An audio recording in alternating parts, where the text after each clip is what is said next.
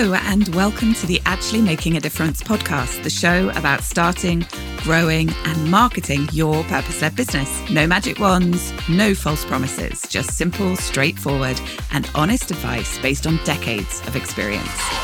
I'm your host, Sara Price, and you are ready to actually make a difference.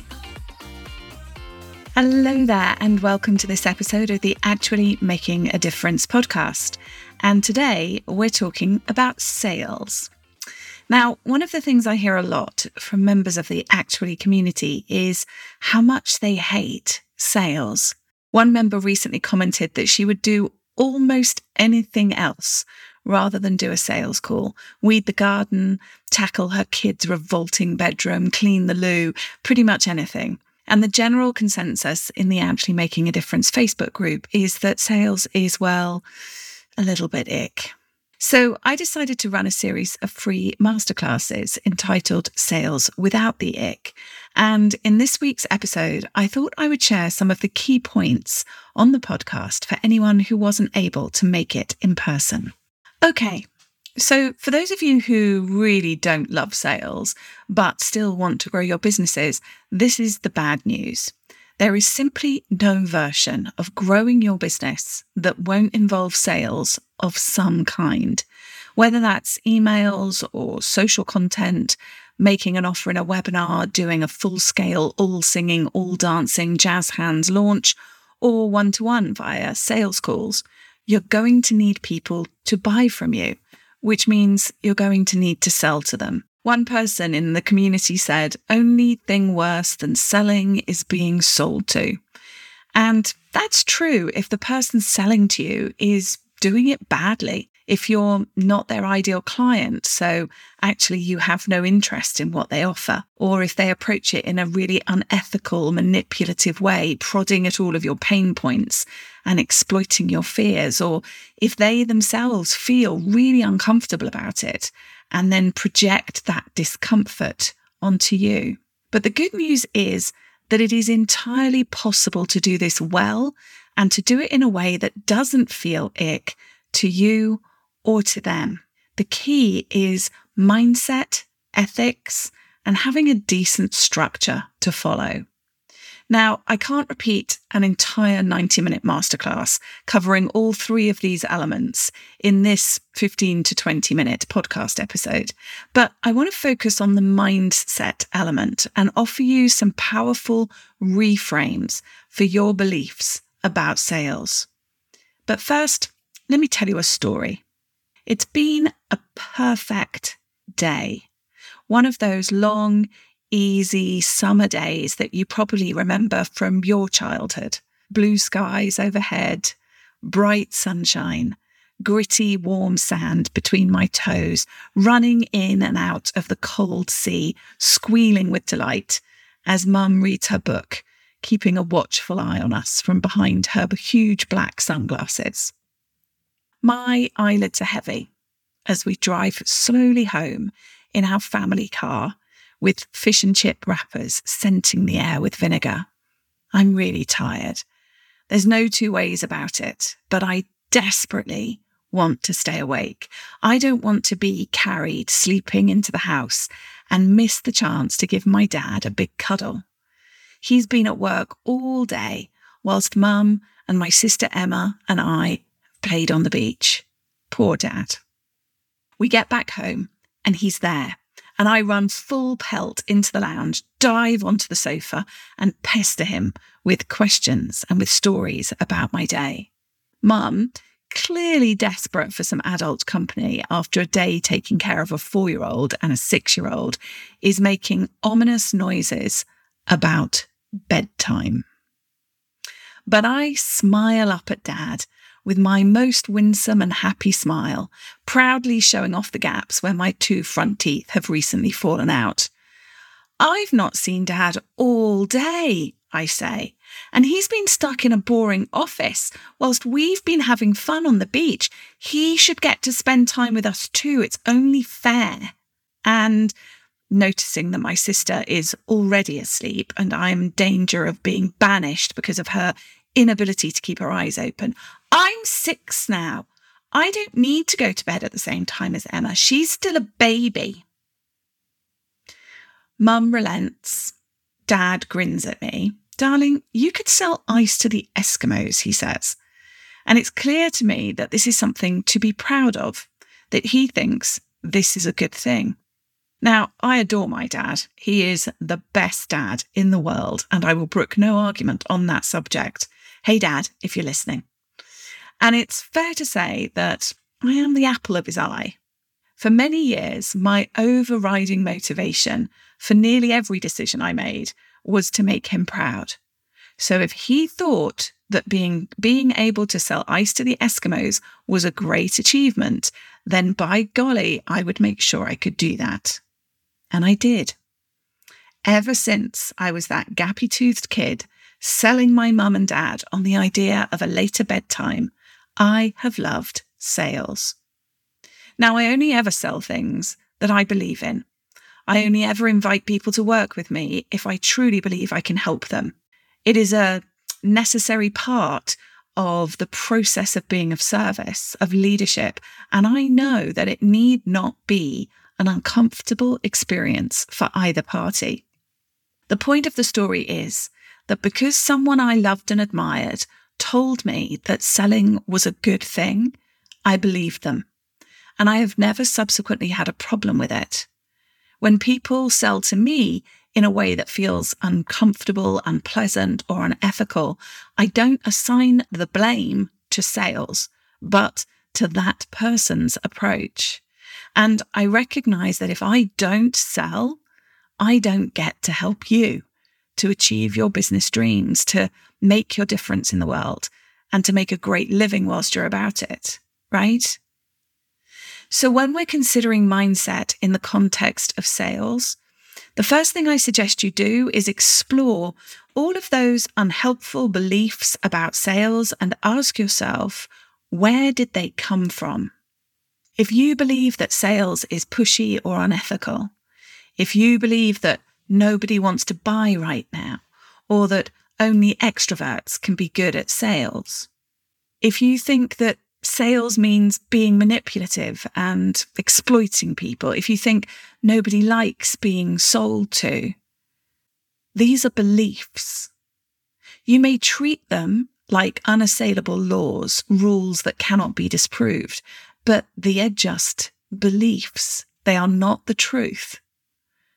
So, where has that belief come from? Usually from a bad experience, from a portrayal of unethical sales, from a story or a meaning that you've made up based on a particular experience at a specific time. And ever since that experience, your brain has sorted for evidence to support that belief and found it because, of course, there are always going to be people who behave badly in every walk of life. In every sales situation, you'll probably find somebody who will behave in an unethical way, and they will always offer you the proof that you want to reinforce your belief that sales is pushy or unethical or exploitative. But what your brain rejects or glosses over is all the evidence to the contrary because that doesn't suit the decision you've made, the meaning that you've made up. It doesn't suit your narrative. But that narrative is just that it's a narrative, a story, a belief, and you can choose whether or not to continue to believe it or to make a different choice that will be much more empowering for you, that will serve you better. Now, for all of these beliefs that hold you back when it comes to sales, that make sales feel ick to you, there are some powerful reframes, some new beliefs that you can hold and put in place that will enable you to approach sales with a clear mind and a degree of ease. And there's one belief that you need to have, one that is more important than all of the others, one that if you do not have it, it doesn't matter what you hear on this podcast or what I teach you if you come and do my masterclasses, you're going to struggle with sales. You have to believe in what you offer. You have to believe in the value of your product or your service. You have to believe that it is the solution that your people are looking for, that it will work for them, that it will tackle the challenges they face or bring them closer to or deliver on their dreams. You have to know that in your core. And when you do, when you know that what you offer is valuable, that it is necessary, that it is a true solution for your clients, then you can accept this first reframe of sales as a fair exchange because it's good for you and it's good for them.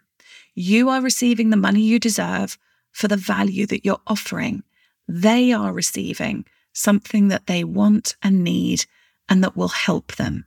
But if you don't believe in what you do, if you don't believe that you're good enough, don't believe that you can truly help people, then you will struggle to see sales as a fair exchange. Here's another reframe.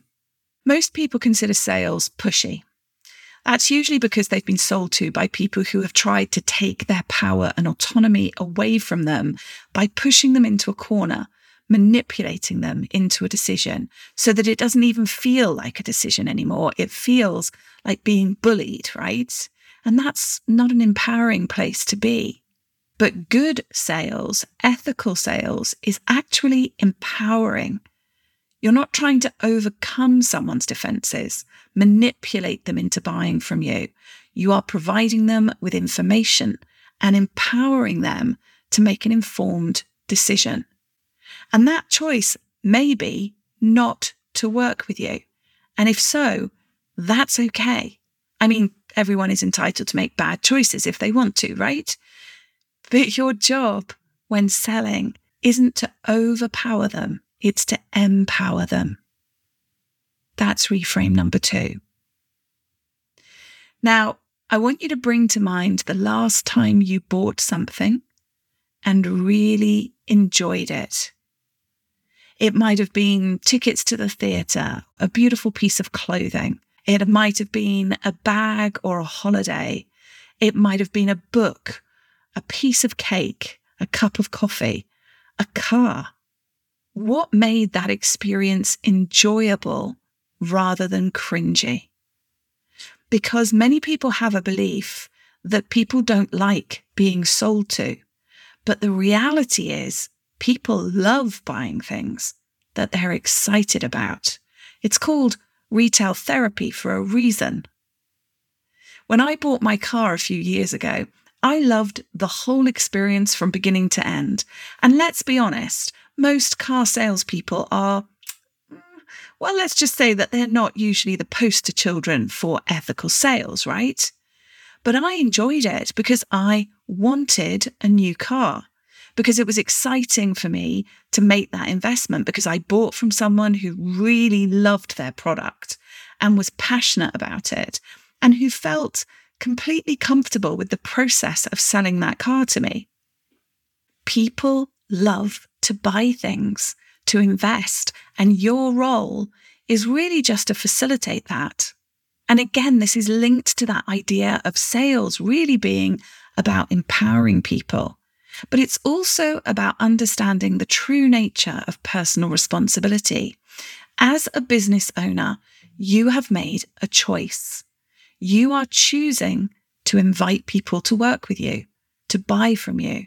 You cannot have a functioning business without making that choice to sell and without being willing to do so. In fact, I would go so far as to say that as a business owner, it's not just a choice, it is your responsibility to sell so that your business survives and you can be of service to those who need you.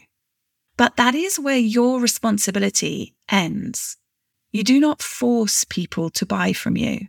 You are not so all powerful, so omnipotent that you can force someone to make a choice that goes against their best interests, and nor should you want to. You make the invitation, they choose whether or not to take up that invitation. And provided you've not given them false information, provided you haven't lied to them or misled them in some way, then it is their choice to buy and they are responsible for that decision. People love to buy. And your job, your responsibility is simply to facilitate that process. That's reframe number three. So, how do those reframes, those new beliefs land with you? Remember, sales is a process, it encompasses many things, from the copy on your website to the content of your sales calls. And I've just created a new free guide to part of that process, looking at how to create a great sales page that is ethical, effective, and empowering. If you would like to get your hands on that guide, then head on over to the Actually Making a Difference Facebook group. The link is in the show notes, and you'll find a post about the new guide. Just check the featured section at the top of the page or search for sales page. And then drop a yes, please in the comments on that post, and we'll DM you a link in a few days. Why? Well, simple because it's time and you are ready to actually make a difference. Thank you for listening to the Actually Making a Difference podcast with me, Sara Price. Come and join a community of purpose in our free and friendly Actually Making a Difference Facebook group. Because now that you're part of my world, you need never feel alone on this entrepreneurial journey, and you will always be welcome.